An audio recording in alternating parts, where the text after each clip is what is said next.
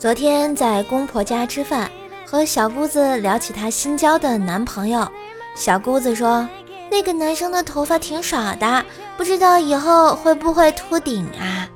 我想都没想，就直接说了一句：“嗨，找对象真的一定要见见对方的爸爸，因为一秃秃一窝。” 老公他爸在一旁摸了摸自己的秃顶，气氛顿时陷入了尴尬啊！我真的不是故意的呀。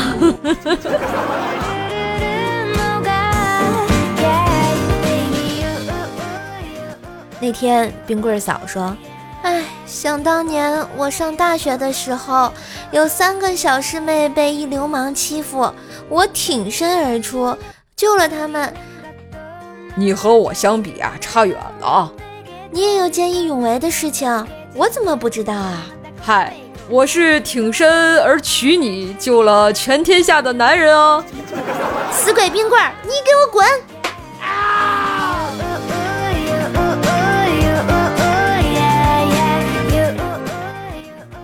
新学期开学啊，老师宣布课堂纪律。上我的课，你们可以很轻松，要吃早餐也可以，但是要吃的营养，基本上除了牛排。我不想看到有人在吃别的东西，要睡觉也可以，但是一定要盖棉被。同学们大笑，然后老师继续说道：“我唯一比较在意的是手机一定要关机，因为我绝对不允许有人打扰那些正在睡觉的同学，听见没有？”嗯，真的是中国好老师，太为同学们着想了啊！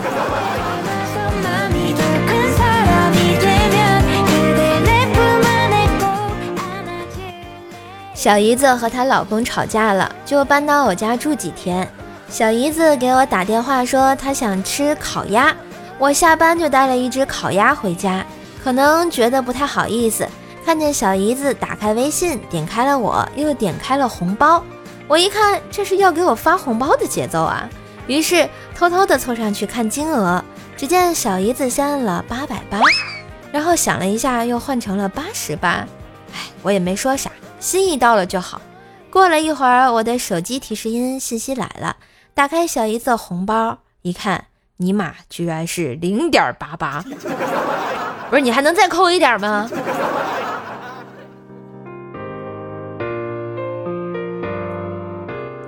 一天，小鸡问母鸡：“可否不用下蛋，带我出去玩呀？”母鸡道：“不行，我要工作。”小鸡接着说。可你已经下了这么多蛋了，母鸡意味深长地对小鸡说：“一天一个蛋，菜刀靠边站，一月不生蛋，高压锅里见啊，孩子。”此时是不是应该听一个？听妈妈的话，别让她受伤。嘿，欢迎加入新米团，我是你耳边的女朋友，怪是谁呀？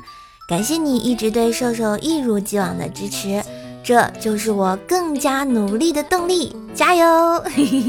希望把更多的好听的好玩的段子带给你，然后在瘦瘦的演说下呢，也希望你越来越开心。最后呢，西米团的朋友也可以点歌哟。如果你有想听的歌或者想说的话，都可以留言给我。下次西米团加更的节目，瘦瘦为你亲手奉上呢，加油！嘿嘿嘿